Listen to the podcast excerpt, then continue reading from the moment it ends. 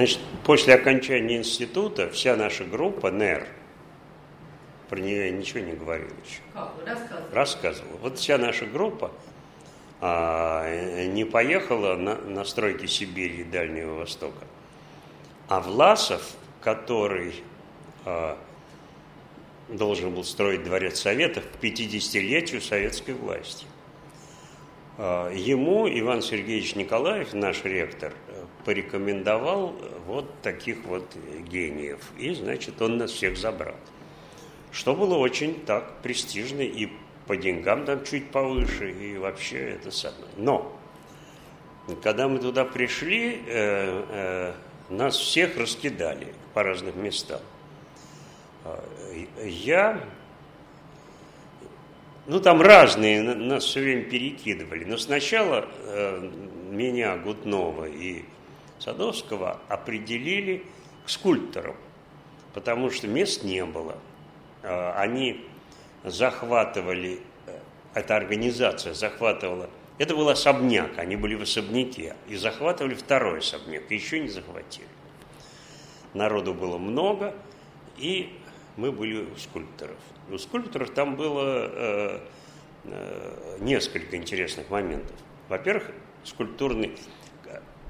Значит, это, это был суперпроект. Причем искусство и архитектура должны были слиться воедино, в порыве. За архитектуру э, а, а, отвечали три человека. Главный был Власов, и у него были помощники, как бы помощники, но это вторые авторы, так сказать, Мезенцев и Лавейко. Мезенцев был мой э, учитель в институте, я у него учился, Власова я не знал. Мы попали, значит, э, в эту мастерскую э, скульпторов. Главой этой мастерской был Томский, который иногда наведывался, но очень редко. Его как бы, ну, его помощником как бы была Лилиана Расторгуева. Не знаю, где она сейчас, она вообще талантливый скульптор. Еще было несколько человек – а, был, например, а, Гена Распопов. Чем он знаменит?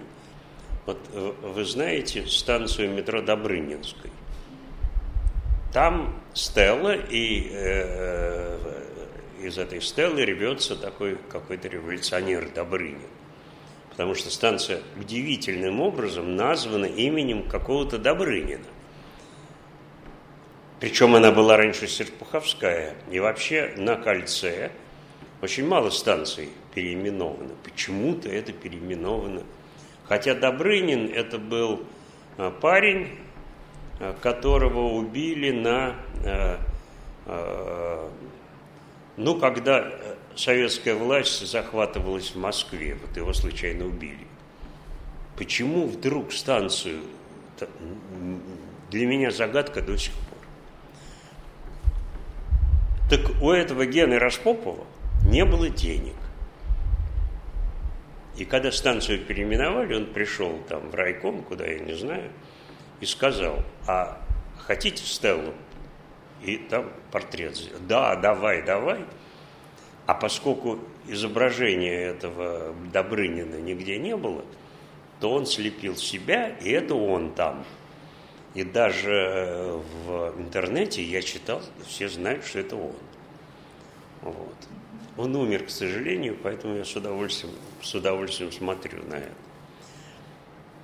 И он и Лилиана, это были два таких хороших скульптора, которые все время работали. Причем, поскольку задания, касающихся Дворца Советов, им никто не давал, Поэтому они лепили э, просто то друг друга, то еще что-то, то какие-то заказы. В общем, работали непрерывно.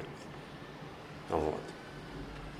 Э, еще там была металлистка, которая, значит, специалист, девушка-специалист по металлу. Какой металл? Что там? Это никто не знал.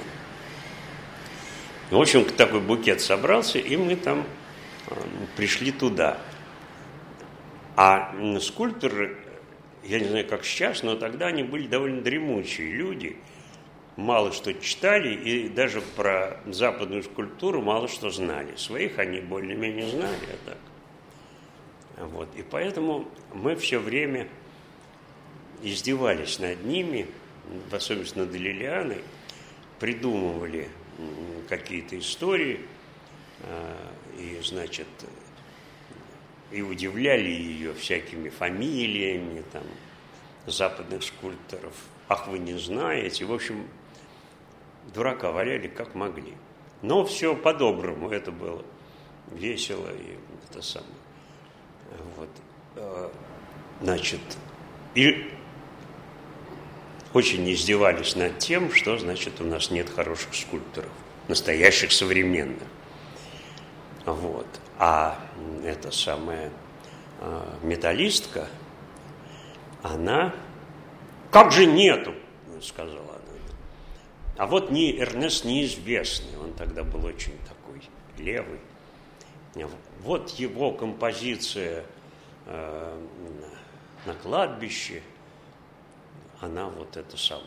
А Садовский ей говорит, да это он все у Климта э, заимствовал. Посмотрите, как следует этого художника. Вот, вот так. Иногда мы даже дома что-то подготавливали с Гутновым, и потом, значит, там изображали.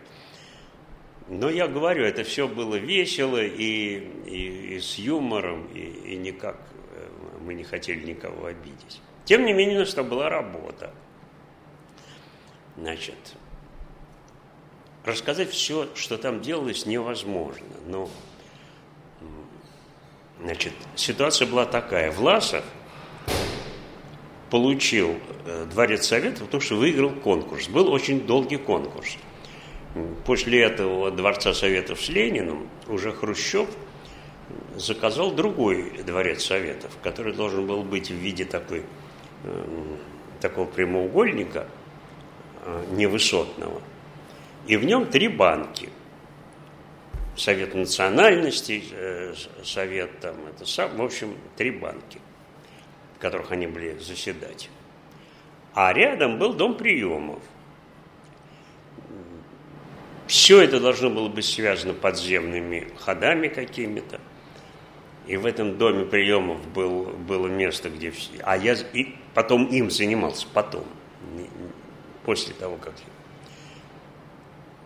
и там, значит, наверху все было нормально, а вот внизу были разные коридоры. Этот коридор для членов правительства, этот коридор для ну, простых людей, этот коридор, это все внизу там было.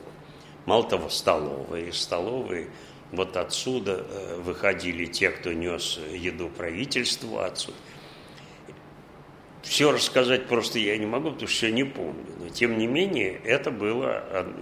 Дом-то был примитивный довольно. А вот эта система, вот над ней работали специальные люди. Но это было потом. А так мы дурака валяли в этом, в этом э, скульптурном зале. А надо сказать, что э, я уже сказал, что он выиграл по конкурсу. А конкурс он выиграл с двумя молодыми архитекторами Мерсоном и Давиденко. Фактически они придумали этот, этот квадрат с банками. И, естественно, когда он их взял в мастерскую, но постарался немножко отодвинуть от себя. Ну, вот. И между собой и ими он поставил еще, э, еще одного архитектора, Э, жуткую сволочь, э, которая специально их старалась там, как-то унизить. Вот. Человек он был не очень. Нет, э, он был, ну как бы это сказать, человек. Это не человек, это ему было, был намек, наверное, чтобы он их немножко так, так сказать, отодвигал. Наверное, я так полагаю, думаю, что так оно и было. И он с удовольствием это выполнял, потому что сам он был э, э, никто. О нем потом. Вот. И они делали потрясающие э, картины этого Дворца Советов. Потрясающие. Причем э, они обладали и художественной, э, художественным умением, фантазией и, и, какими-то приемами совершенно невероятными. И вот на огромной доске, на доске просто э, фанерной, мы должны были нарисовать перспективу зала главного. Мы ее рисовали, потом приходил Мерсон, и мы с ним вместе значит, золотую краску наливали в тюбик, и этой краской э, рисовали по, по тому, что мы начертили. Потом это все покрывалось клеем БФ, потом подкрашивалось. В общем, все пропало. Все пропало. Причем это были такие вещи, что и, и люди эти, и Андрей Мерсон, и они, они были, конечно, выдумщики. Ну, например, там еще был такой дом, я не знаю, что он собой представлял. Они его сделали в виде такого вот гофрированного, такого вот этого самого, с таким а, круга. круга. На нем была написана Конституция э, Советского Союза. Эта Конституция, этот дом с Конституцией отражался в воде. И в воде все было написано. Причем под конец эта вода была замыта, появились в ней облака, и, в общем, все, половина работы исчезла. Вот. Но мы их очень любили, и особенно были близкие у нас отношения с Андреем Мерсоном. Вот. Расскажите о нем подробнее. Ну, о, о, нем, о, нем, о нем что рассказывать? Он был ну, как бы сказать, ну, во-первых, он был талантливый человек. И все, что он в Москве потом строил, все было на то время нестандартно. Сейчас это выглядит уже совсем по-другому. Тогда это было так. И вообще он, его мастерская была одна из лучших в Москве. Вот, потом уже.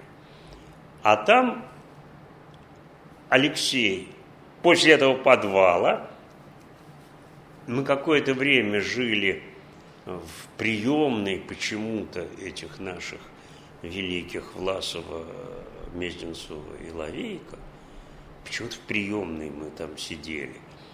И потом, наконец, появилось э, помещение, и я стал у Марка Бубнова работать, а Леша стал работать у Мерсона. Ну, мы были рядом, поэтому. А где вы девушек пугали? А девушек я пугал как раз вот, когда работал, э, я уже не помню, до Марка Бубнова или после Марка, или до, или я еще в Мерсона работал. В общем, я не помню. Отдельная была комната. Э, я не пугал. Э, хотя, да, пугал. Значит, да, значит, э, все, что делалось, это были какие-то дикие художественные произведения. Я думаю, что э, никто из художников ничего подобного сделать не могли бы. Они могли написать там э, фрески или еще что-то, но вот э, такие проекты сделать они не могли. Мог только Андрей Мерсон со товарищем.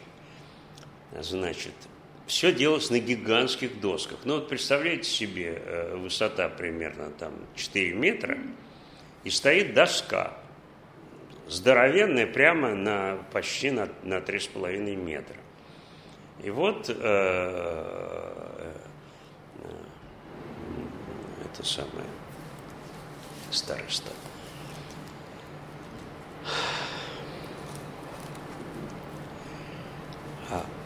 Она, значит, залезла, поставили стол, на стол поставили табуретку, она залезла на табуретку и чертит там наверху.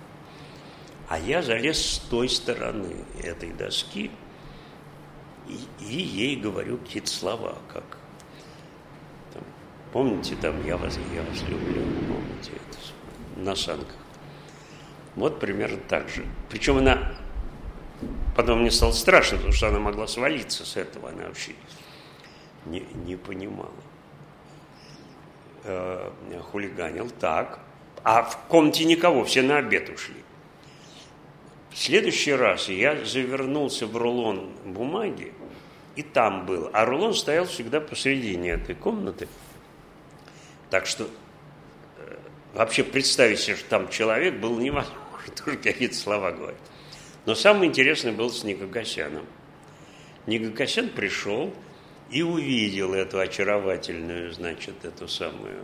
Э, господи мой. Вот. Нельзя. А с, с, с 80-летним нельзя иметь дело.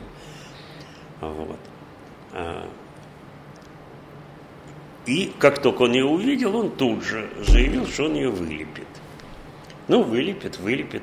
Э, мы вошли в комнату, она подсела ко мне и говорит, Илья, ты знаешь, вот Никасян хочет меня вылепить. Я через некоторое время вышел в соседнюю комнату, позвонил ей и э, э, словами Никогасяна, значит, стал ее Потом вошел в комнату, сел, и она подсела ко мне и начала мне рассказывать, что значит ей не Кагасян. И так это продолжалось довольно много. Вся эта мастерская хохотала. А, в конце концов, э, уже... Э, да, а иногда он приходил. И, значит, там что-то он, он это самое э, подмигивал и что-то ей говорил, поэтому ситуация поддерживалась. Ну и потом я позвонил и сказал, что вот начинаю уже э, класть глину на, э, на конструкцию и буду лепить ее до пояса, но желательно обнаженную. Если она не хочет вот прийти к нему и, значит, обнажиться это, то хотя бы пускай скажет размер груди, там, что-то такое я наговорил. В общем, она тут же ко мне подсела и говорит, Илья, ну что делать? Ну вот, понимаешь, с одной стороны такой скульптор, такой, а с другой стороны. В общем, я, зашел э, э, в тупик, и пришлось ей открыться, потому что уже дальше либо она ему даст по шее, либо пойдет с ним это самое. Уже было дальше. Досталось вам? А? Досталось? Нет, ну конечно, да, но я так как-то это все в шутку, правда. Я думаю, что ей стало легче от всего этого, что это, что это была такая нагрузка. Вот. И он как только входил в комнату, видел женщину, он говорил, я тебя вылеплю. Вот. И, и часто лепил. А, у меня подруга тоже из нашего НЭР, Зоя Харитонова, он ее лепил, и у них до сих пор, наверное, Э, добрые отношения. Так что вообще мужик-то он был хороший. И скульптор был хороший. Ну а Инга Сапелевская. Она была такая молодая, э, кудрявая, такая была. Наивная и симпатичная. Вот. Потом простудилась, голову простудил на лыжах. И... Вот. Ну, там было много всего, значит. Э, ну, там невозможно даже все рассказать, потому что какие-то люди привлекаются, а они... Там Дол... Дейнека работал. Дейнека, значит, я видел только одно – Приходил Дейнека, ничего он не делал, то есть я не видел, чтобы он работал. Он приходил на какие-то совещания, потому что там непрерывно были совещания. Вот. Он приходил на эти, и, кстати говоря, на совещание приходил и Томский. Вот. А потом он выходил в коридор и боролся э, с какими-то э, работниками, ну, с нашими архитекторами в коридоре, ухая и хохоча потому что он демонстрировал э, свою силу, а он же был спортсмен такой очень, очень основательный. Вот какие-то такие вещи. Поэтому мы, мы с ужасом наблюдали, как он, значит, ухает, валит кого-то, кто-то его валит. В общем, рассуждения о спорте, никаких... Да, была, была с ним встреча. Ну, поскольку мы были очень циничные молодые люди и были направлены абсолютно на Запад, хотя Денеку уважали всегда. Вот. Меня поразило его заявление, что в живописи дождь показывать – это плохо, надо всегда показывать солнце. Вот это я помню. Вот примерно такие он делал заявления. Вот. Но, но, конечно, он, он был э, и для меня, и для всех нас, он был фигурой очень значимой, потому что он был совсем нестандартный советский э, э, художник того, времени, того и до этого времени. Вот. Это ДНК. С Томским никаких этих самых контактов не было а его при мне убрали э, э, Гоголя с Гоголевского бульвара и поставили другого Гоголя Томского. И его все называли Александр Сергеевич, э, Александр Сергеевич Гоголь, потому что он тоже стоял вот.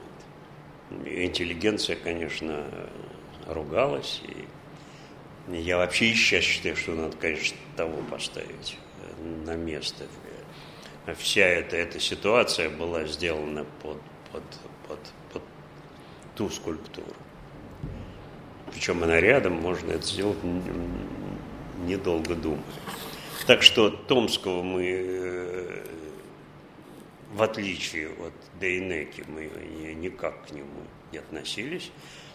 А, Лавейка э, тоже у нас в архитекторах великих не ходил. Мезенцева я любил просто потому, что он был мой учитель. А Власов, в общем, был фигура такая значимая. Он соображал, что делает. Такой он был не только царедворец. Вот. Серьезный архитектор. Он был, да, да, да, он был настоящий. Ну и Мезенцев тоже, но его архитектура нас не радовала особенно. Я его просто любил как моего руководителя, э, который всегда приходил на занятия абсолютно пьяный. Ну, вот. И очень точно и хорошо давал комментарии, э, редкие слова, которые он говорил по поводу проектов, э, были очень точны. И меня он любил. Вот, несколько раз, так сказать. Вот такая была ситуация. И мы э, в этом бульоне варились. Скажите, что про этого форматора? Значит, вот, вот в этом, в этом, в этом э, подвале, где э, скульпторы там был форматор Мацеха. Форматор, что это такое, я не очень даже понимаю. Ну, когда скульптор вылепит, потом надо это все э, перевести. Я не знаю, сначала в бронзу, или надо вылепить сначала что-то, а потом это наливать. В общем, это я, я не очень знаю. Но э, профессия у него была форматор. Ну и он, значит, приходил, э, снимал носки, сушил их на, на батарее, что был не очень обычно. Вот. Потом в таком чехословацком костюмчике, который ему был не очень в пору, он был небольшого роста, мурлыкал песенку, э, делал Лилиане чай, был такой очень услужливый, но мерзкий. А постепенно, а Лилиана же она что? Она скульптор. Поэтому э, на совещание ходить ей было неохота. А, если, если ее отрывали, она могла и послать подальше. В общем, такая была нормальная была. А он, поскольку он был форматор, то он все время, когда приходил, значит, э, Томский, он все время при Томском, значит, ему помогал, что-то говорил, водил, там, я не знаю, что он делал, особенно не наблюдал. Но, тем не менее, постепенно, ну, как бы, Лилиана ничего не делала, а он вот все, как мастерской дела, кто там Э, кого выбрал, какие изменения в этом управлении по проектированию. Он все докладывал и постепенно, так сказать, повышался в его глазах. В конце концов, его стали а, а, приглашать вместо Томского на какие-то совещания. И он там одевал он галстук э, такой вот прищипочкой – и ходил туда на эти совещания, уже носки не сушил, вот, и так распоряжался. Мы его очень раздражали. Сначала все было нормально, а вот когда он немножко поднялся, тут он очень, значит, а, вот. И какую-то, потом какую-то гадость он про нас сказал, был, был скандал. Но это ладно. И вот он так поднимался, поднимался. Потом он, да, когда он только начал подниматься, он принес вазу. На вазе в овале был Иосиф Виссарионович Сталин изображен, а все остальные э, стороны этой вазы были в таких лучах, самолеты там летели, в общем, вот. Он ее э, говорил, что это он были. Потом он приносил э, фотографию Коперника. Тоже его работа, как он говорил, э, в польском посольстве. Вот. Лилиана не верила даже, что ваза его. Не ваза, а это такой сосуд какой-то. Вот. Потом, значит, это некоторое время у нас стояло – там мастерской, потом это исчезло. Оказывается, это все перекочевало в отдел кадров, куда он приходил, наладил с ними, э, с этими дамами из отдела кадров дела, развалился на стуле там, показывал им свои произведения, они ахали. В общем, короче говоря, со всех сторон он, значит, проникал куда-то. Продолжалось это э, какое-то время – причем он даже стал э, какие-то пакости делать Лилиане. Лилиана э, решила, говорит, ну все, и я уйду. Но уйти она не успела, потому что один раз, значит, я вошел в этот, это УПДС, и э, по лестнице спускался грузный э, э,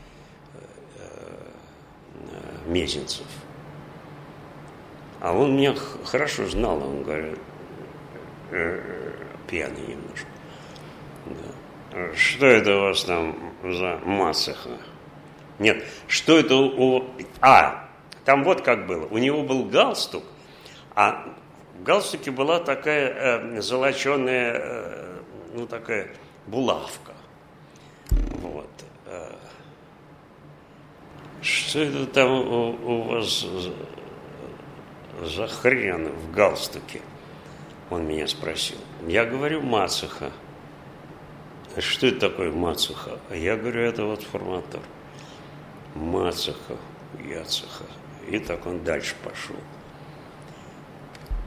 Очевидно, Мацуха вылез на совещании что-то сказать. А поскольку он был полный дурак, то все на это обратили внимание. И Мезенцев. Быстро соображал, хоть и пил. В общем, через неделю примерно Мацха этот пришел в старом костюмчике, стал сушить на батарее свои носки, наливать чай. Вот такая вот притча какая-то. Мне она я был в восторге от, от всей этой ситуации. Она такая, ну, как бы сказать, это, так э, в настоящей жизни бывает очень редко. Вот. Потом мы перешли уже на верхние этажи, потом приехал этот Даунинг, рассказывал. Приехал Даунинг, а надо сказать, что вообще в архитектурном институте были, было огромное количество э, капустников, причем такие известные на всю Москву. Даже мы не могли туда попасть, потому что зал был маленький, там не всегда. Ну, попадали, но это было очень сложно. Вот. Каждый курс устраивал э, э, свой капустник, шесть капустников. Потом лучший капустник еще показывали один раз, потом лучшие номера из всех кап еще показывали, потом в Дом архитектора. В общем, это было целый культ. А мы были вот э, одни из последних, кто застал это. Вот Кахинор, э, коллектив, который знаменитый был в Доме архитектора, вот он, он из этого вырос. Вот. И э, при этом э, Кахиноре появилась э, группа э, кукольного театра. И, кстати говоря, вот Инга Сапелевская, вот эта вот, про которую я рассказывал, она там очень активную роль уже в Доме архитектора играла. И они делали там много спектаклей. И их сильно очень поддерживал и консультировал, когда надо, сам Образцов. Вот. И даже одну куклу у, у нас был а, капустник, и на капустнике ребята сделали такого баскетболиста, который весь вот так вот вихлял. И он эту куклу, значит, вот, как он сам сказал, позаимствовал. Так что э, кукольная линия, она не случайно была и очень была сильна именно из-за из связи с нашим великим кукольником. Вот. Под... Вы же делали спектакль после посещения этого американского... Да, но это делала как раз Инга и, и, и, и другие. Я там, я там только голос за сценой. А, я копировал Даунинга или, или Власова, я уже не помню кого. Этим я всегда занимался. Вот. А? Озвучивали. Озвучивали, да. Так, ну что же еще там?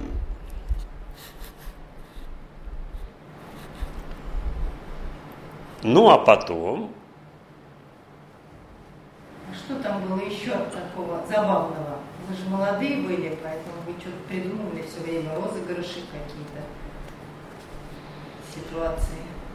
Что там было забавно? Да, да ничего, ну, ну, это самое, вот это где Кудрявцев и, и Бабуров и Звездин из нашей же компании, они были у Натальченко. А Натальченко был такой э, э человек невысокого роста и, и вот такой ширины, который э, был... Э, короче говоря, э, он завоевывал Среднюю Азию. И у него там очень много было рассказов. Вот. А, а потом он был грузчиком после революции, э, по-моему, в э, этом самом в порту. Э, ну какой у нас сейчас самый главный порт, господи?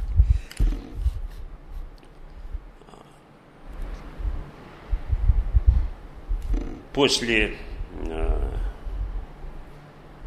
после Сочи, как он, господи, Новороссийск.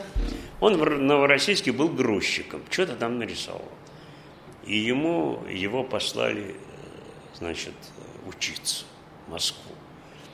И он рассказывал, что он приехал, э, значит, э, в клешах, ботиночки, говорит, у меня были Джимми. Что такое ботиночки Джимми, я не знаю. Здесь, говорит, висел Маузер.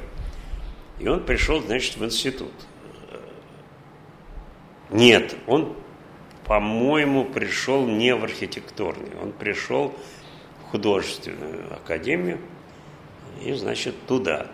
Ему сказали, что мы рады, Но уже все закончилось, все кончилось, и, значит, идите, значит, отсюда. Тогда он, значит, пошел к Луначарскому, этот самый свой мавлик на стол, в общем, его приняли. Вот. И постепенно он стал скульптором. И руководил этой мастерской скульптурной. Нет, подожди, скульптором э, этим а, садоводом, то есть... Проектировал он парк, да? Парк. Вокруг Дворца Совета. Да, совершенно верно. Парк вокруг Дворца Совета. Вот. И это было очень все смешно. Ну, я, я сам, ну, я его видел много раз и бывал у них, но то, что я рассказываю, это через них, значит, через их рассказ. Он э, приходил, он очень любил этих э, наших ребят, и, и Никиту, и, и, и Сашу Кудрявцева, который потом был ректором. Вот. И ко мне. Я, говорит, идею придумал. Какую? И, а, Никита еще. Какую, говорит, идею? А вот 50-летие советского, вот мы посадим рощи, пять рощ. Здорово я придумал. Они говорят, здорово. Одна, одна э, э, роща, одни дубы, другая роща, одни липы. Ой, что-то я, я не то говорю. Ладно, идите. Вот пример. Одни дубы, одни липы. Вот. Теперь, когда эскизы они делали хорошие, он говорил, эти эскизы мы... А эти эскизы... Вот. Но мужик он был симпатичный. Никита Кострикин был у него дома. И там большое количество было фолиантов всевозможных. И там было написано там, граф такой-то, зачеркнутый Натальченко. Вот, значит, происхождение его угнетало. Нет, он, ну это, это теперь его, он, ну, он и распи... Там тот распи... А, принадлежность. Принадлежность. Я не думаю, что... Нет, принадлежность, надо точно. Вот. Еще там... Это, это, конечно... Ну, там в каждой э, мастерской там были свои, э, свои интересы, но вот в основном вот этих я знал. И, и Гутнов э, с, э, с Мерсоном бегали э, хохоча, разбивали. Иногда делать было нечего, потому что непонятно, что требовалось. Разбивали отрезки пополам надо было. И вот кто точнее это, тот выиграл. Вот. Но у, у нас как раз, у меня работа была. Я у Бубнова работал, там были какие-то совершенно посторонние объекты. Э, Какой-то э, школа для э, детей больных э, в Кубинке, еще что-то, еще что-то. Ну, была нормальная работа. Вот. Параллельно Подходил срок уже 50 лет, еще ничего. Уже когда приехал Даунинг, он, когда все это посмотрел, он был удивлен. Так много тут таких, таких стареющих прекрасных дам, такое количество. И что они все делают? И почему уже прошло, прошел год, и даже фундамент не вырос? В общем, он а, американец рациональный, он ничего не понимает. И столько потрясающих этих самых эскизов. Почему? Что, сколько можно? А можно было еще много, много лет, потому что Хрущев не давал деньги, а Хрущев был с Власовым э, в Киеве. Хрущ, э, Власов очень много строил после войны, когда восстанавливали город. Хрущев его хорошо знал, и поэтому но э, Хрущев-то его знал, а денег не было. Поэтому к 50-летию не успевала, конечно, это, это грандиозная стройка.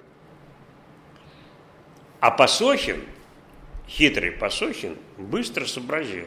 В Кремле построим дворец, и все будет в порядке. И Хрущеву так понравилось. Короче говоря, он переключился на этот самый, на Кремлевский дворец съезда. И, значит, этого ПДС было закрыто. Последнее, а нас, нас позвали в институт всех. Последнее, что я видел, такую страшную историю. Можно? Конечно. Всемирная выставка собиралась быть в Москве. И к ней делали, э, были конкурсы. В том числе конкурс делал и Власов.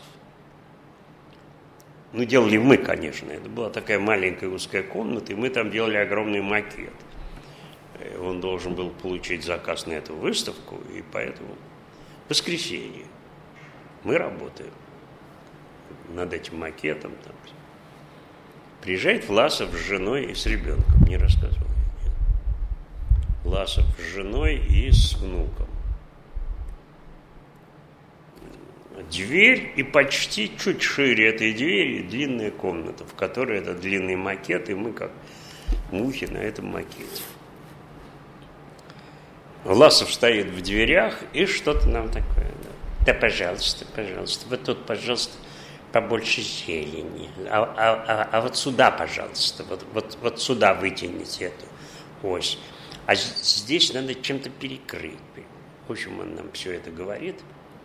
А мальчик семилетний там, он ему говорит, а ты почему, дедушка, не работаешь? Значит, ну, его там это, куда-то его утащили. Но он опять пролез. А вот ты для чего на работу ездишь? Этот краснеет, э, Власов. Вообще какая-то дурацкая ситуация, мальчик все время. А сын Власова был друг Мерсона Андрея. Он был не архитектор, сын его. А жил он в доме на, на Тверской, где, где э, этот самый а, телеграф, напротив телеграфа такой помпезный э, сталинский дом э, с у него весь соколь в граните.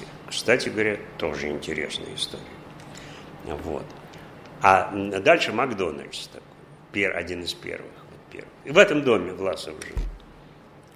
Так вот, уже Власов умер, этот сыночек, вот этот вот внучек вырос, и там была какая-то жуткая история. Он, короче говоря, отец его убил из ружья. Но когда мне всю эту историю рассказывали, в общем, он его довел.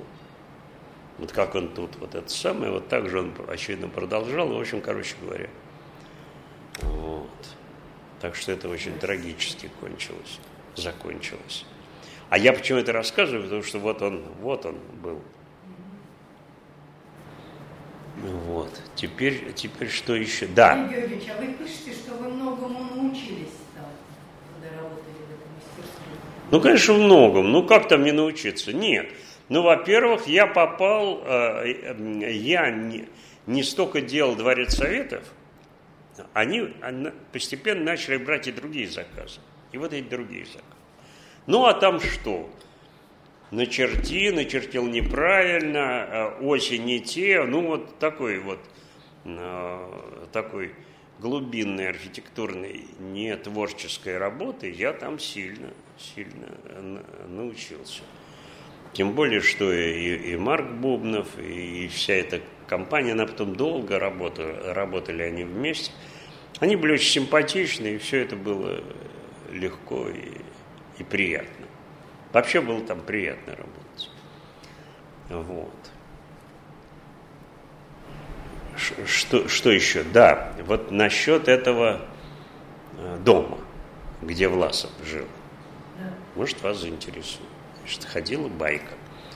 Причем среди архитекторов, так сказать, знающих, что после э, э, Гитлер, когда он собирался брать Москву, он подвез огромное количество а, ну, камни всевозможные, в основном гранита. Огромное количество под Москву, чтобы в Москве поставить памятник по победе, по солдату немецкому, я не знаю, что собирался.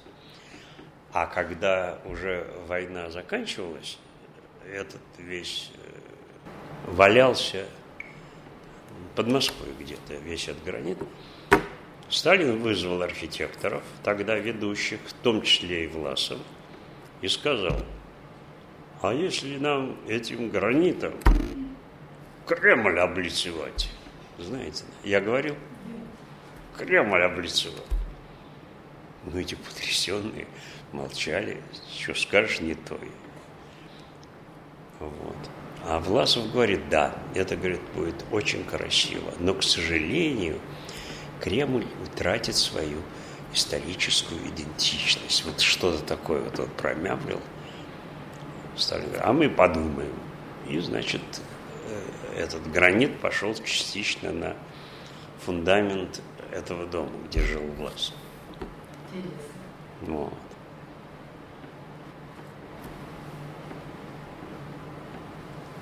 Что еще? А расскажите, как вы проектировали участвовали в проектировании дома правительственных приемов?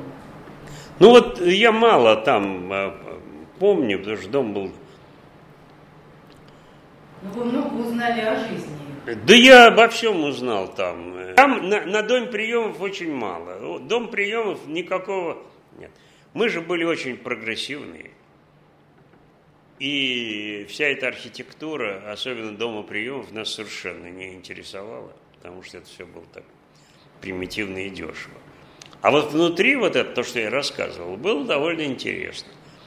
Там э, э, невидимые миру э, ходы крысиные, которые вели совершенно в разные комнаты, в, к разным э, э, сортам присутствующих на этих самых совещаниях. Из столовой тоже были очень, очень четко разделены столовые для для, для членов правительства, может быть, даже там еще был отсек для самого, вот, а это было для э, первых лиц, это было для публики. В общем, это, это, это вот э, это сам сепаратор этот, это он был очень интересный, и это единственное, что я запомнил, потому что все остальное было совершенно неинтересно. Но там вот какое дело. Когда начали строить, э, решили строить Сити, я был совершенно потрясен, где его начали строить. Где-то в яме какой-то, в самом низком месте Москвы. Хотя самое лучшее место было бы, конечно, за университетом. Вот там, где и строили Дворец Советов. Вот там было великолепно. Во-первых, со всей Москвы видно было трек легко было подъехать. Потому что сейчас это совершенно, и, и, я прошу прощения, идиотская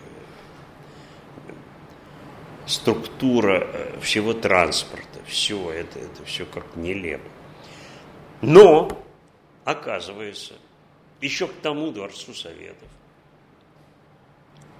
люди, которые э, Э, не любят долго проектировать, они под этим сделали там целый город.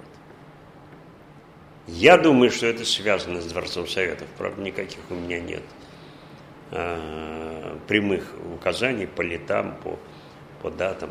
Вот так вот. И я думаю, что этот дом приемов непосредственно был с этим связан. Подземная часть не менее важная была в то время. А, я, я думаю, что там должно было спасаться все правительство. И я думаю, что и сейчас там целая, целая система. Вот. Поэтому там не стали, как я слышал, не стали строить. Сохранилось. Да. Расскажите, как вы работали в доме Гинзбурга?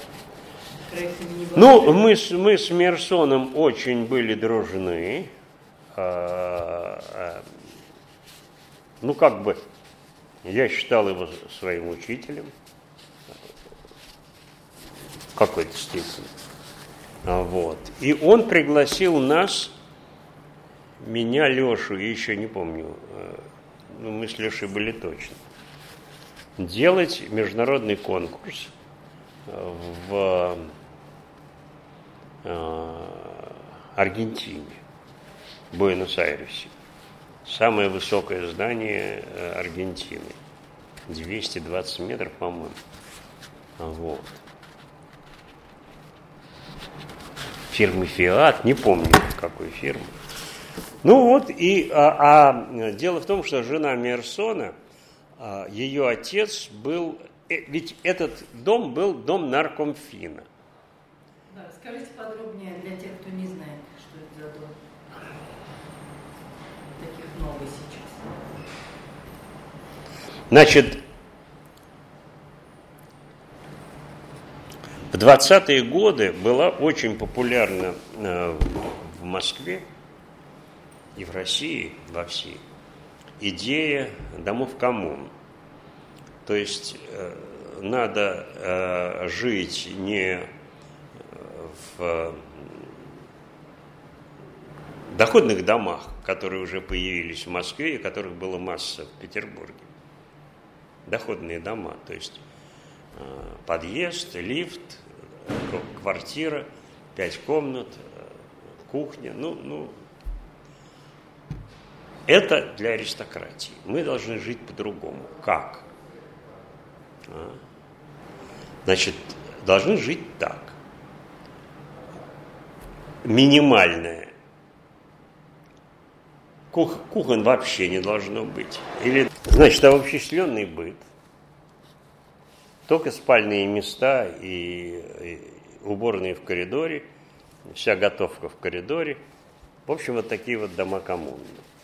Дешево, утром звонок, все на работу, а, питаться рядом а, должен быть э, столовая, там и какой-то магазин, и все там. Значит, утром по звонку в столовую и на работу. Даже фильм есть такой, я, я не помню, как он называется, того времени. Значит, Гинзбургский дом, вот этот, мы его так называем, Гинзбург Мелинис, они авторы этого дома. Им заказал этот дом э, Милютин. Он, по-моему, был министром э, финан, э, финансистом. Наверху, если вы знаете этот дом, э, на задворках э, за американским посольством, он там, он, его называют дом-пароход. Это такой длинный дом, а наверху э, такой кубик. Вот этот кубик, это была вилла самого Милютина. А дальше шла лестница, две лестницы. Вот э, левая лестница, после нее еще были квартиры довольно хорошие. Гинзбург там же, в той квартире. Все остальное это были э, такие ячейки, но все-таки там была кухня, и там был санузел, и они были двухэтажные. И э, гостиная была двухсветная, то есть гостиная была на два света, а спальня и входная часть имели, э, были как бы, это пространство было поделено на вот. И это был тот этаж, на котором я э, у Мерсона работал и, и был там часто. Другие этажи немножко другие, и я, я не... Э, ну, только по чертежам можно восстановить, что там было. Там была, была, была интересная вещь. Значит, был коридор. Из коридора вы могли входить в, в эти э, квартиры. А после коридора, коридор шел, с одной стороны были квартиры, а с другой стороны были балконы этих квартир. То есть мой балкон был через э, коридор. Ну, естественно. А для чего это было сделано? Потому что иначе наверху не получались спальни. Ну, это такие архитектурные, архитектурные дела.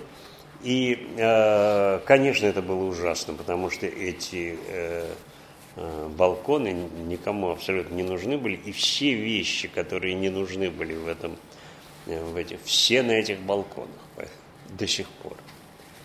Недавно я был в Екатеринбурге, и там поразительно, там пять таких домов. Причем с разными структурами. Если здесь структур довольно мало, вот этих вот двухэтажных и коридорных, и, то там их, их э, пять домов. В одном я был, вот, и очень было интересно. Они в каком состоянии? В ужасном. И все. Э, нет, там немножко, ну, не то, что там лучше, но просто там жилищная ситуация и, и офисная хуже, и поэтому они, э, многие из квартир кем-то заняты. Я был у архитектора, который там снимает вот такую вот, минимальную квартиру, еще меньше, чем Мерсоновская. Вот так вот. А почему, Илья Георгиевич, этот дом рассыпается? Материалы были плохие тогда? Э, как говорил архитектор Буров, не слышали о таком? Очень был. Тогда, в те времена, он был очень э,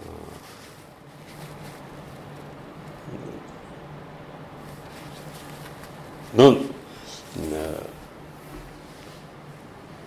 очень был известен. Шутник был большой.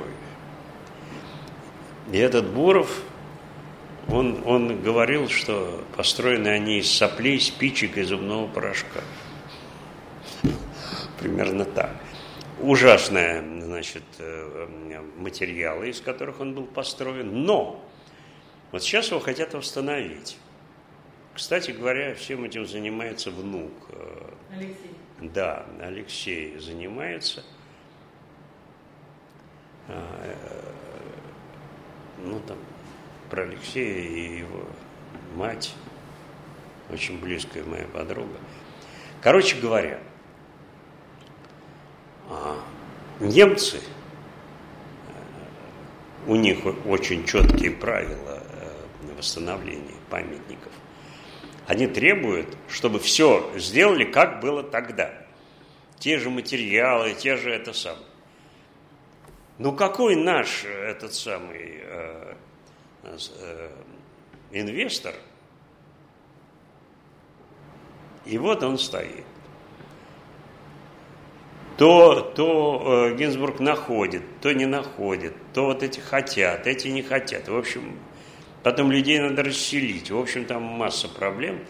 Я думаю, еще и вот проблема это самая э, э, стройматериалов. Сейчас что, снести бетон, все то же самое сделать. Причем, если вы обратили внимание, этот дом длинный, этот дом-пароход, он соединен переходом э, с таким блоком э, трехэтажным, в котором была столовая и всякие вот обслуживающие моменты. Ее тоже надо установить. Там была типография, сейчас там я не знаю что. То есть надо восстанавливать весь блок. Еще одна проблема. Перед ней был сад. Да? Но по фасаду э, кольца там идут особнячки. В том числе один особняк Шаляпина. Там. Так этот сад был их. И как? Ну вот все вот эти вопросы, я думаю, они, они тормозят. Я как-то с ним очень-очень так э, тесно э, беседовал насчет дома, но прошло много времени, и сейчас я просто не в курсе э, ситуации. Вот. И как вы там работали? Как мы работали? Мы, мы делали конкурс на небоскреб. Ну что мы понимали в небоскребе? Мы ничего не понимали. Но, тем не менее, мы сделали довольно интересный небоскреб. Я думаю, что он был не глупый, потому что э, мы сделали через каждые там э, сколько-то, 10 этажей, такой технический этаж, пережабины такие. Вот. У нас был конструктор, И мы назвали свой проект «Бамбук». «Бамбук». Он был такой, как бамбук. Вот. Но ничего мы не выиграли, потому что испанец, испанец настоящий, вот из, из этих э, испанцев, которые убежали из Испании, детей испанских, он нам перевел, но перевел неправильно. Там было написано, что не должно быть никакого ни названия, ничего, только номер. А он перевел как-то так, что вот мы э, написали название. И он, по-моему, даже не участвовал в этом. Но, но опыт был, и работа с Мерсоном была чудесная. И, и, и, и вообще у меня хороший Мало того, я приехал в Буэнос-Айрес, я пришел на эту улицу и нашел это место, никакого-то небоскреба не было, но тем не менее улица это Эсмеральда, все, я там специально. Проверили. Да, специально пришел на это место. Это уже было, не знаю, лет через 20-30. Вот. А все, что вы проектировали для Дворца Советов, все эскизы, эти фрески на карту, все пропало? Кошмар. Понимаете, в чем дело? Это мы были ребята на подхвате. А э, э, Мерсон, э, Давиденко, все эти, они как-то это не ценили, я не знаю. Или им не позволяли, потому что это секретный объект, не знаю. Но все пропало. Даже фотографии. А мне тогда нам в голову не приходило все это. Это, это ужасно, потому что это просто такой пласт удивительной культуры, которой уже нет, и уже никто так не умеет делать. И сам Мирсон давно в Америке. Вот, а Давиденко умер. А что это все выбрасывалось, неосуществленные Ну, и мы кто были такие, понимаете? Там целая служба была, там, там был большой э, э, институт. Фактически получилась бумажная архитектура. Конечно, вообще вот эта бумажная архитектура это отдельная история. Ну, скажите. Но это не сразу, это после Нера. Ну, скажите. А я не знаю, что я рассказываю. Про бумажную ничего. А про рассказывал. НЭР рассказывал. Вот до. До диплома и вот до прихода сюда. Нет, после диплома мы 10 лет работали. Была выставка в Милане. Ну, это, да. Это я рассказывал. да. Да. Значит, э, потом э, такой э, глава госстроя, заместитель, ну, второй человек в гострое, советском, Баранов, который отвечал за градостроительство, он, значит, стал нами интересоваться. И нам, в общем, это так надоело, что мы все бросили. И, значит, с Лешей стали защищать диссертации, докторские, недокторские. Вот. Потому что уж там было невозможно у нас уже. Вот. А, а я преподавал в институте все это время. Преподавал в институте и, и был довольно, ну, как бы сказать, таким по тем временам очень креативным педагогом. И вдруг а, меж, существует Международный союз архитекторов. И каждые два года бывает конгресс.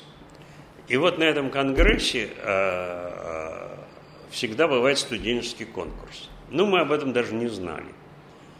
Пока, наконец, э, один э, раз сказали, что вот студенты могут принять участие в конкурсе ЮНЕСКО. ЮНЕСКО этот конкурс. Вот. Это было что-то вроде клуба, они требовали такого вот места общения такого. Надо сказать, что я сделал диссертацию на эту тему, поэтому я прекрасно знал, что это такое. очень упростил я все, сделал очень просто.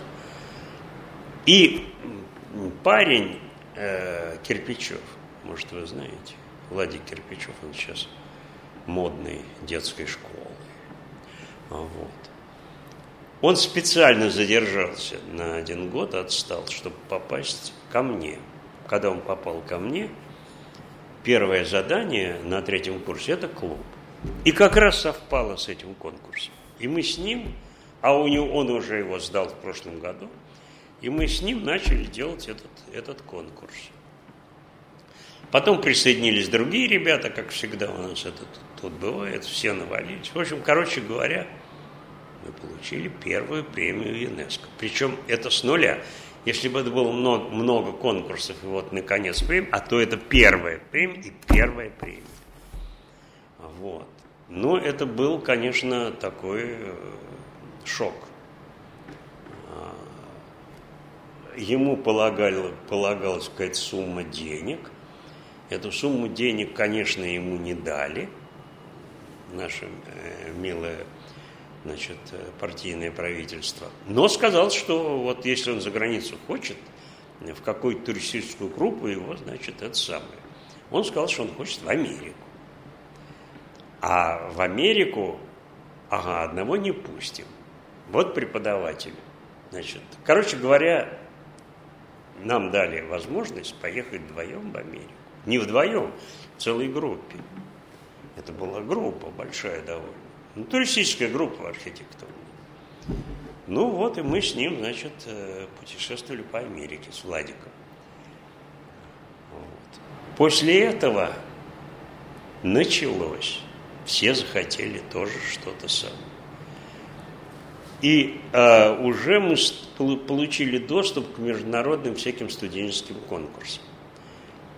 Много было конкурсов, все мы выигрывали. Вот, вот кто со мной работал, все выигрывали подряд. Самым таким крупным был конкурс ОСТТ, это э, конкурс на, на этих самых э, работников сцены и, и артистов.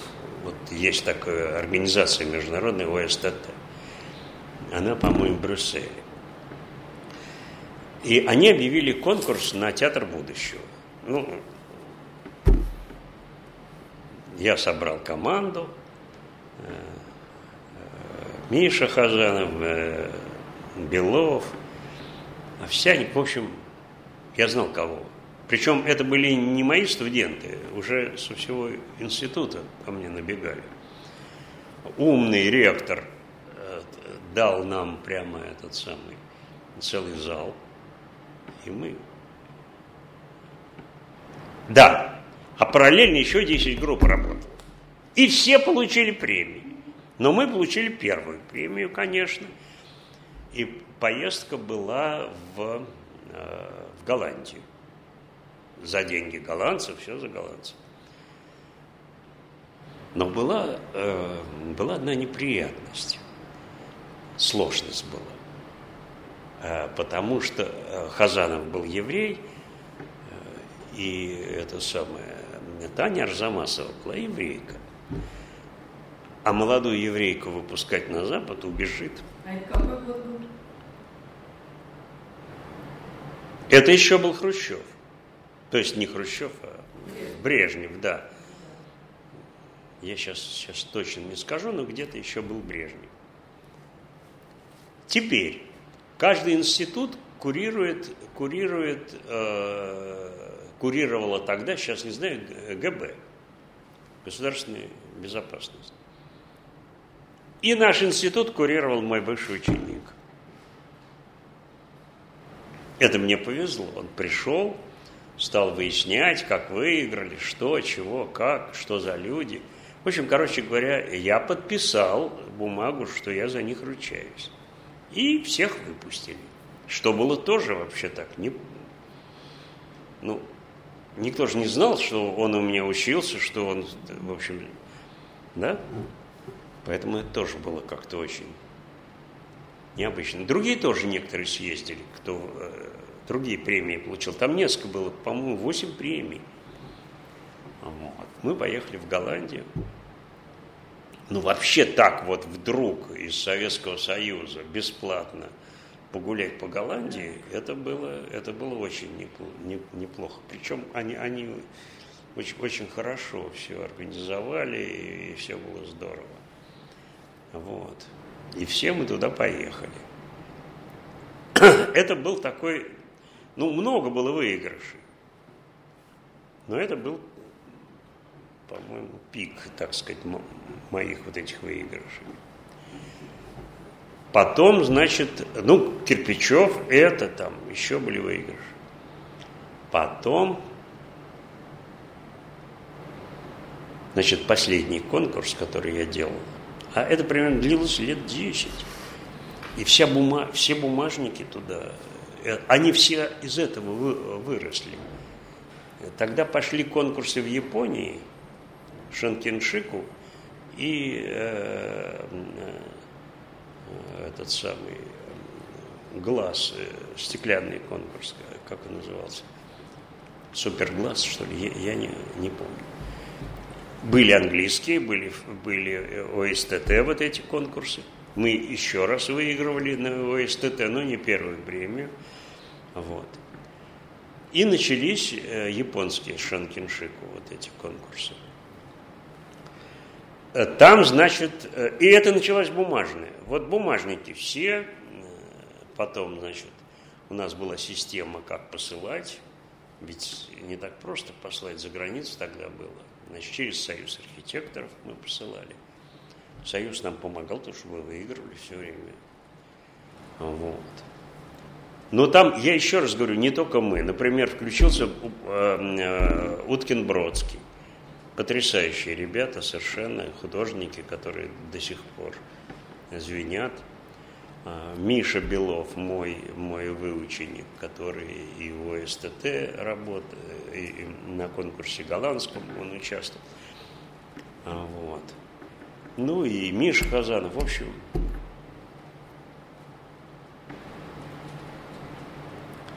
и э, э, объявили конкурс, тоже ЮНЕСКО. Если так все убрать, то это ратуша. Ратуша. Значит, я взял город в Сибири, а реальный город нельзя было брать у нас никак. Поэтому я сформировал э, такую это самый макет города. Я там много раз бывал, от Братска Лена. Там. Поэтому я хорошо знал, что это такое. В центре типовой этот самый э, э, типовой э,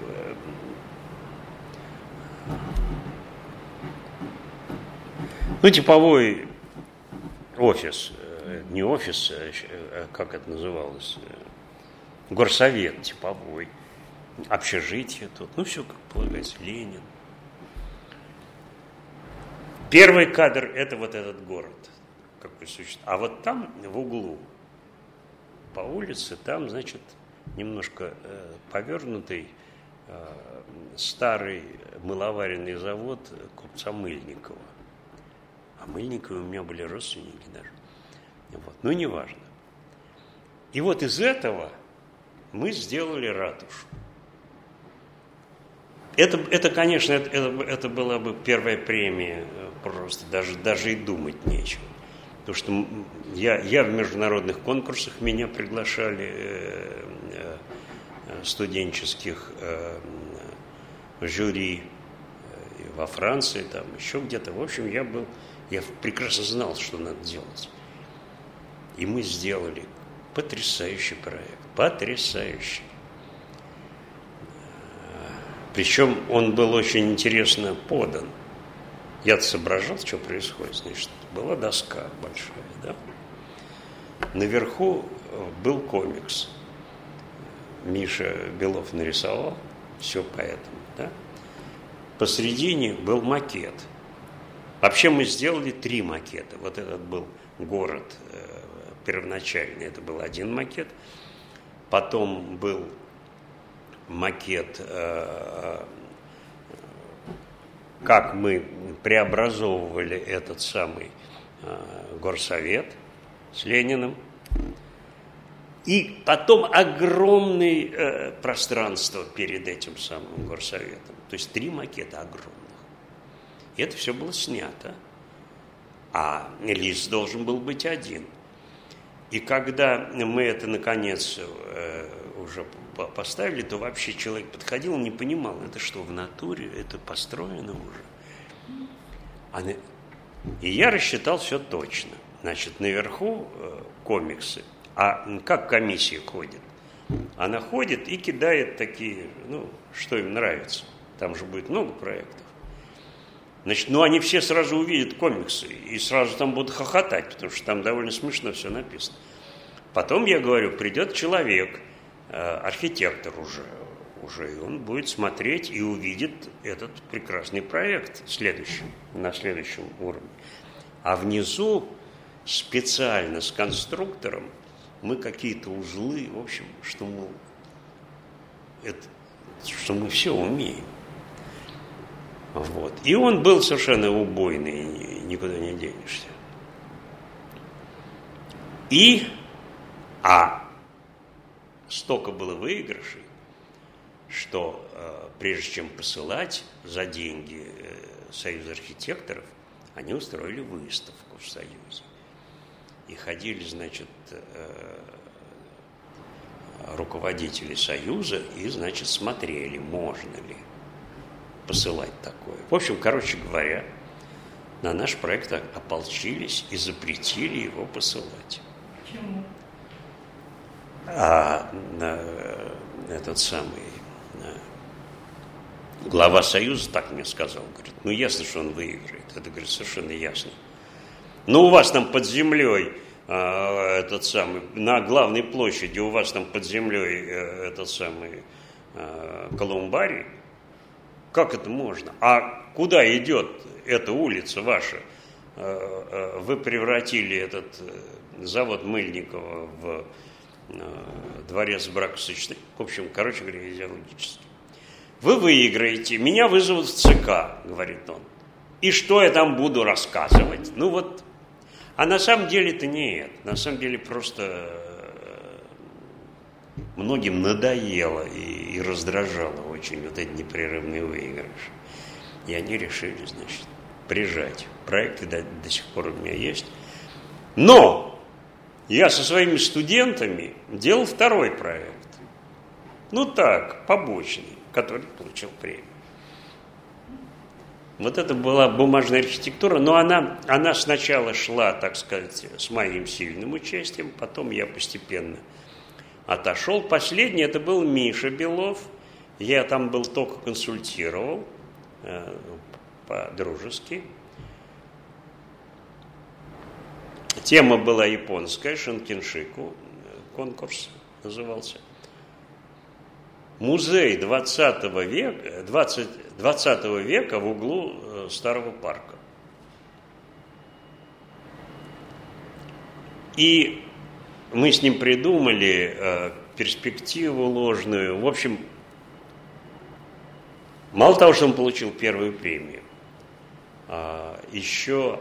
А там как? Там э, какой-то ведущий архитектор европейский. Он и тему называл и сам жюрировал.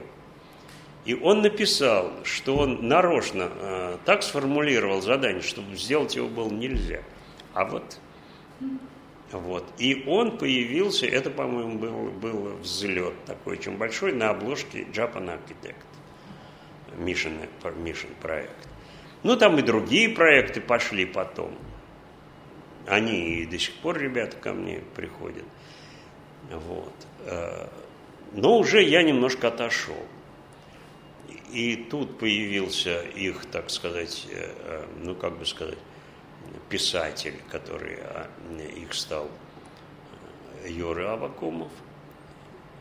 И, в общем, я немножко отошел. Ну вот, рассказываю, разгон весь был.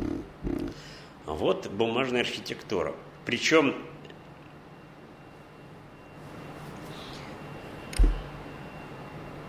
Я не, я не знаю, э, нигде в мире такого не было. Такого количества таких неожиданно интересных проектов. Причем Мы сделали выставку в Ля Вилете в Париже. Вот, вот, вот в этом сарае, там такой сарай. Огромную выставку. И, еще, по-моему, в Германии уже Юра возил. И, и везде это было она производила очень сильное впечатление. Вы, вышли какие-то журналы, книги вышли, все это было. Вот. И туда же вливалась студия Кирпичева, детская. Кирпичев, которого я вот выпустил тогда, да, я его, конечно, тут же к Мерсону. Но он, он такой непростой парень, значит, хорошо, э, хорошо не могу, плохо, плохо не хочу. И, значит, капризный. В общем, ушел он от мира. В конце концов, он, он взял э, детскую студию, и, и, и э, эта студия была очень известна. Потом он с работами этой студии поехал за границу в 90-е годы. И сейчас он приехал сюда, и здесь у него тоже какая-то модная очень детская студия. Архитектурная. Да. Вот я с ним ездил в Америку и вообще Владик. Так, что еще? Бумажники. Ну, бумажники это что? Это у нас довольно э, хорошая э, была подготовка художественная, ребят. А архитектура только пятиэтажки. Больше ничего делать было невозможно в Москве. И вот этот вот разрыв, он и привел к тому, что э, ребята стали выражаться выражать себя какими-то архитектурными фантазиями, часто философскими. Ну вот, например, Филиппов, довольно известный сейчас архитектор, он тоже начинал как, э, как бумажник. И Миша Белов, и, и Хазанов, и многие. Что еще? Может быть, вы расскажете, вот о чем вы сейчас пишете статью, это интересно заимствованиях русской архитектуре зарубежной?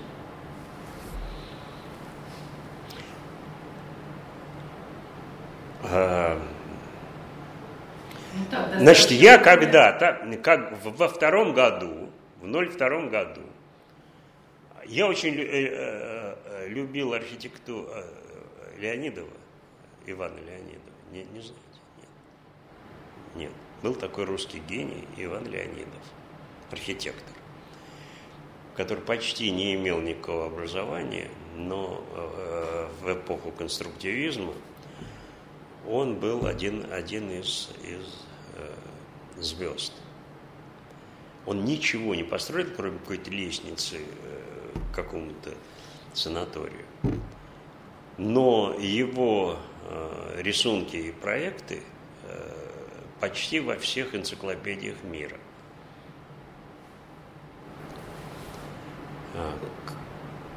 И я очень любил его с детства, потому что у меня, я из архитектурной семьи, поэтому у меня были э, какие-то старые журналы.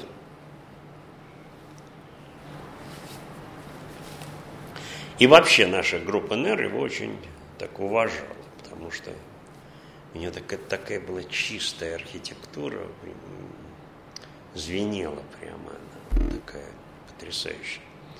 Вот.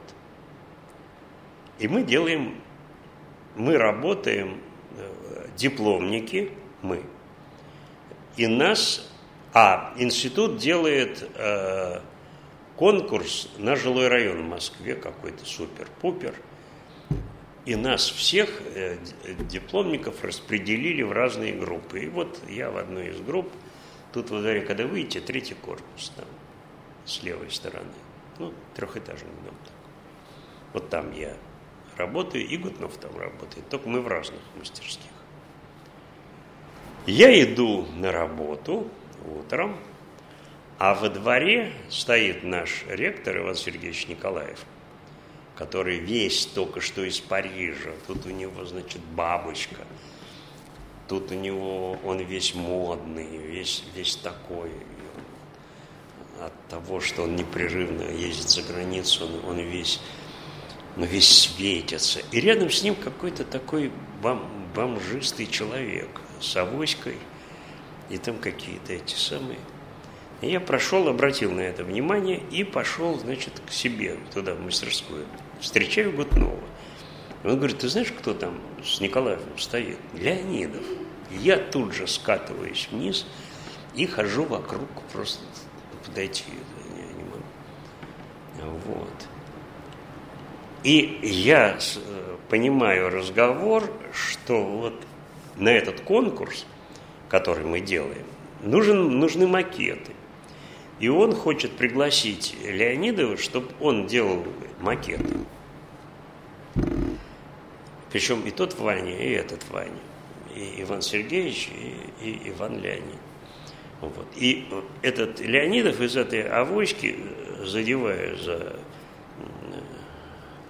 вынимает такие какие-то металлические, с напла, наплыв там красного, а, а тут э, металл.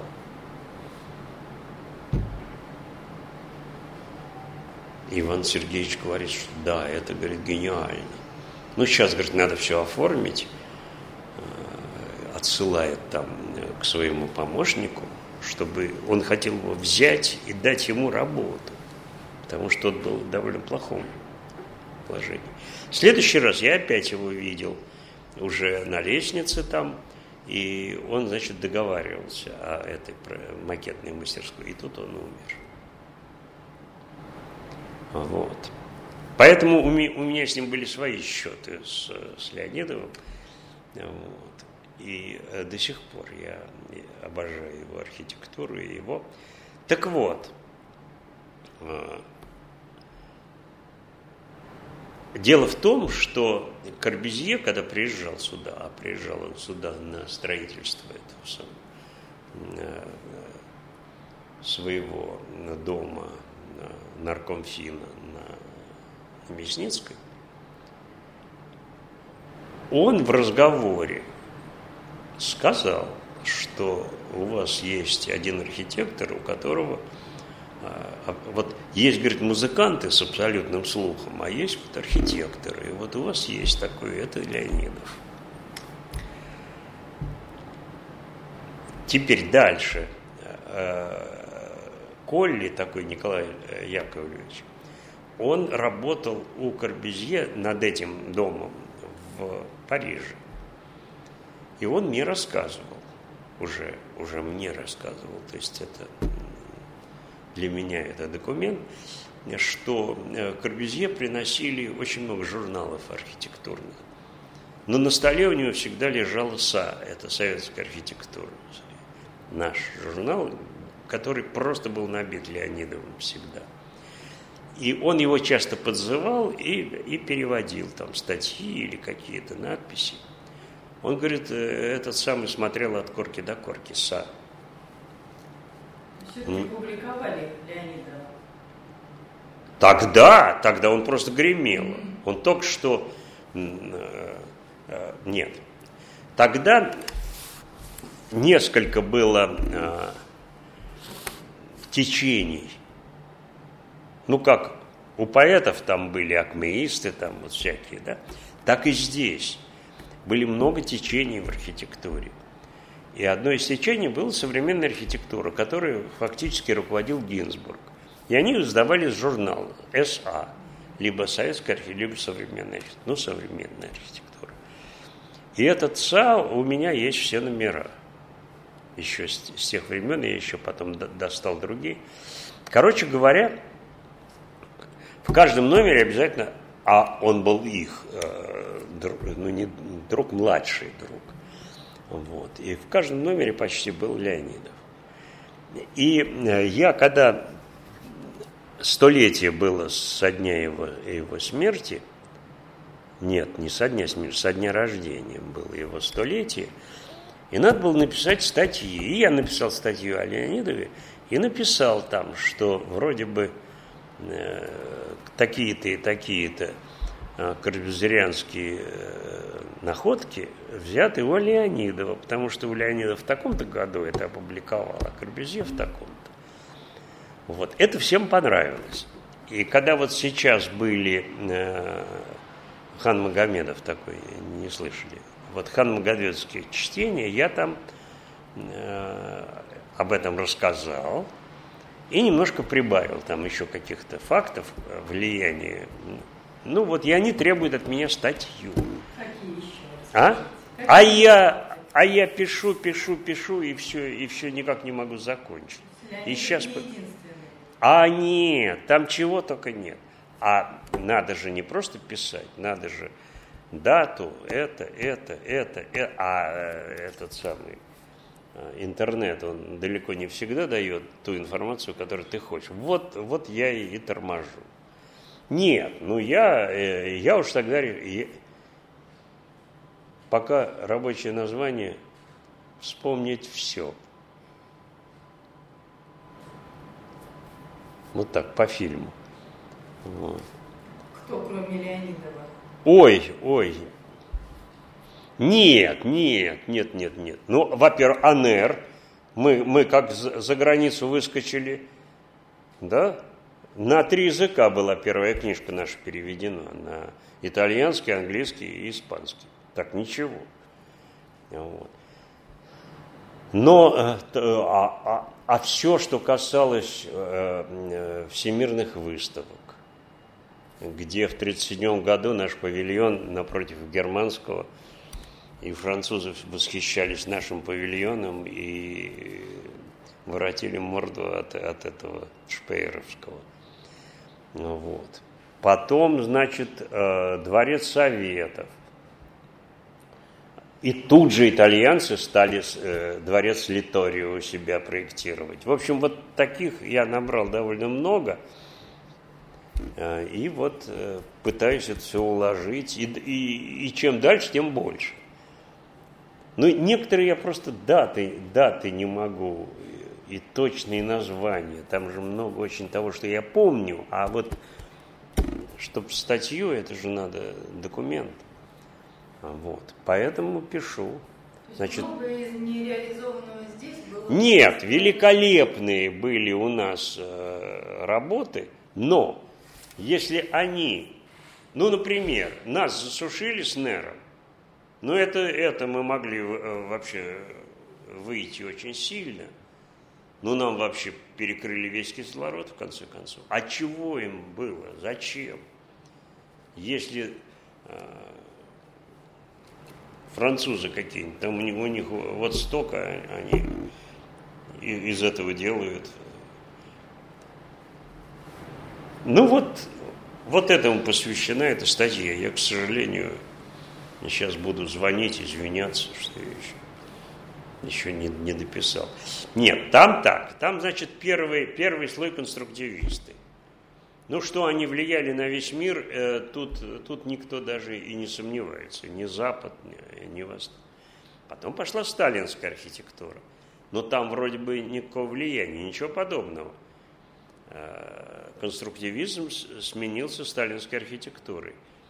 Ну, я и называю пролетарский классицизм. Вот. Сменился. Но уже э, через, э, через 20 лет, после того, как сталинская архитектура сменила э, конструктивизм, причем во, во всем мире и у нас это считается ужасным, у, ужасным, хорошая была архитектура, вот началась дурацкая архитектура Сталина. На Западе постмодернизм пошел, как реакция на современную архитектуру. Только у них это произошло в 60-е годы. А у нас это было раньше. То же самое. Потом я говорю, что вот приезжал э, Крие сюда, э, тот, кто один из столпов, и смотрел всю эту нашу архитектуру, в том числе Сталин. В общем, вот такие вещи, которые я помню, которые люди помнят, я вот там все это запихиваю, вспомнить все. И считаю, что, во-первых, нам самим надо понять. Но потом мы выставки делали с Гутновым. Мы сделали гигантскую выставку – был такой дом дружбы с зарубежными странами. А, там была такая, такая э, женщина Галя Колбова, которая отвечала за, за, культурную, за культурную зону всю. И она несколько выставок мы для нее сделали. Она к нашей группе, так сказать. Ну, в основном мы с Гутновым, там еще пара. И вот э, французы заказали выставку э, «Советское градостроительное пространство». Э, центр Помпиду, там, когда в него входишь, слева эскалатор идет на э, антресоль такую, а потом уже идет этот, наверх туда. Так вот, на этой антресоле, нам всю антресоль дали, мы там сделали огромную выставку с Володей Юдинцев мы монтировали. Это целая история отдельная. Вот. Ну, там был, наш, наш был э, э, посол, там были министры э, при открытии. Народ ломился все время. Но это разве было не, не экспансия какая-то? Такую же выставку, но поменьше, мы с Андреем Некрасом делали в Лондоне. В общем, мне было что написать. А что ужасно, что мы э,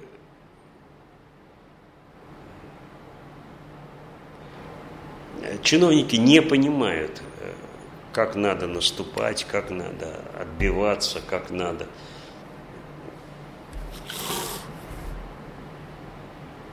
И поэтому все засыхало. Вот все, что начиналось, все засыхало потихонечку.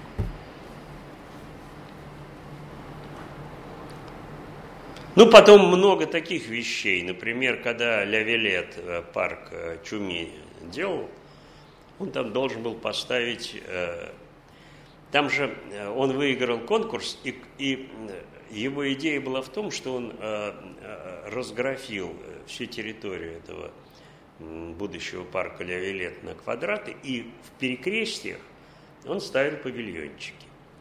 Причем я у него был тогда, мастерской. У него на столе валялись элементики, и из них каждый приходящий должен был сделать композицию, вот чтобы на этом перекрестии ставить. Такие маленькие павильоны. Причем он говорил, что эти павильончики должны быть э, этой самой советской э, э, конструктивизма, в духе советского времени. И эти элементы, когда складывались, они все равно получался конструктивизм. Вот.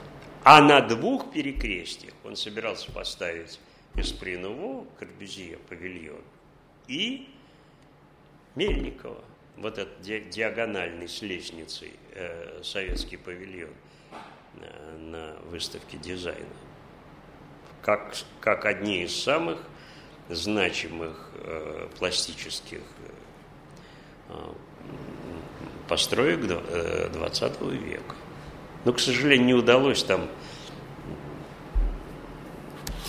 этот самый этот, храм музыки там построить. В общем, не удалось ему это сделать. Но чер, было все до чертежей заготовлено. Ну вот, вот, вот это все я, я и рассказываю. Мало кто знает. Причем сначала мне казалось так просто, все чуть-чуть, а потом как это все. Ну вот, например, я знаю, что ребята, Илья Надаев, э, Мисошников, они выиграли конкурс какой-то международный. Вот так две сферы было, они, они предложили, и там ветер проходил, и все, какой-то звук издавал. Э, не могу найти. Вот не могу найти в их биографиях они есть даже, нету. То ли они не выиграли, то ли это просто было...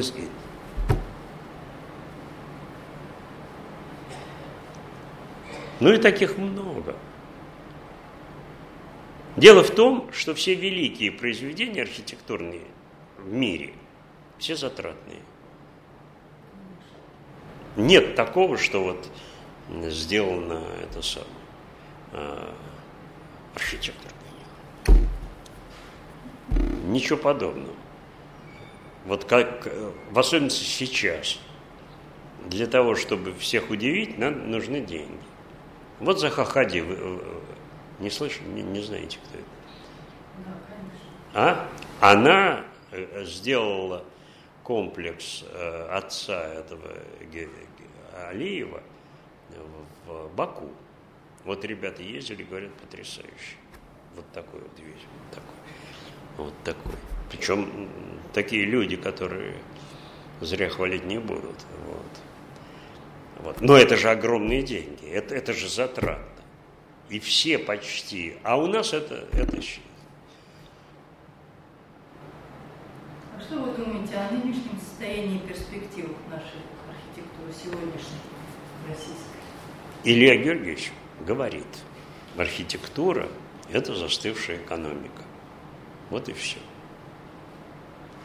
Вот смотрите, только что я... Я имею в виду. Ну, это, это вот и есть все. Казань э, довольно богатый город. Вы, вы видели, какие новые кварталы они строят? Я туда вот недавно ездил, я обалдел. Никаких этих высоток 25-этажных э, э, пузатеньких э, эркеров, ничего этого нет. Переходящая разномасштабная архитектура, максимум 7 этажей, кварталы. Ну, во всяком случае, это, это человеческое. У, у нас вот эти вот, вот эти стоят. 300, говорят, процентов прибыли. Вы понимаете, вот, вот о какой архитектуре может идти речь? О какой? Им абсолютно наплевать, что, если 300%. Я бы тоже подумал.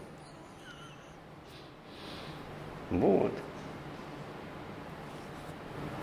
Поэтому, э, а, конкуренция все сложнее, все больше стран начинают участвовать. Сейчас все сложнее и сложнее э, чем-то э, удивить или как-то, да? Вот. Сейчас мы уже влиять не можем. Да нет, да нет, да нет, можем. можем да? Очень хорошее образование, э, э, размятые хорошо мозги, но им, им, им дают вот такие кварталы делать, а зарабатывать деньги, ну, все, понимаете, весь, всю цепочку. Вот. Один сейчас Григорян как-то вырвался, не знаю, что он там построит в результате. Еще вот он, он, несколько человек всего работают, и то под прессингом, конечно. Вот. Ну, я все время с мастерской. Одной, одна из лучших была э, у нас в мастерских, она и есть, это самая Остоженко. Я с ними фактически я эту мастерскую создал. Но дело не в этом. Ну, все, все, все время им руки рубят. Архитектура может быть настоящей только в богатой стране. Или, или в империи. Ну где? Франция, вот, пожалуйста, империя была. Все, что не построено. Советская архитектура, империя. Очень интересно вот этот план сталинский 1935 года преобразования Москвы. Я вот его изучал. Тоже случайно вдруг стал изучать. Очень интересно. И очень не глупо, и люди там интересные были. Чернышов а, а, и Семенов. Причем Семенов, он такой англоман, воевал с Бурови против англичан, в общем, такое. Они великолепно все продумали. План великолепный. То есть очень много у нас интересного и хорошего, но э, еще раз говорю, это застывшая экономика. Если экономика э, не дает всплесков, то и архитектура это раз. И второй – засилие чиновников. Это страшно. Они ничего не хотят, им ничего не надо. Да, перспективы пока печальные. Нет, нет, нет, это вот так. Пока Да, сейчас пойдет. Не знаю как.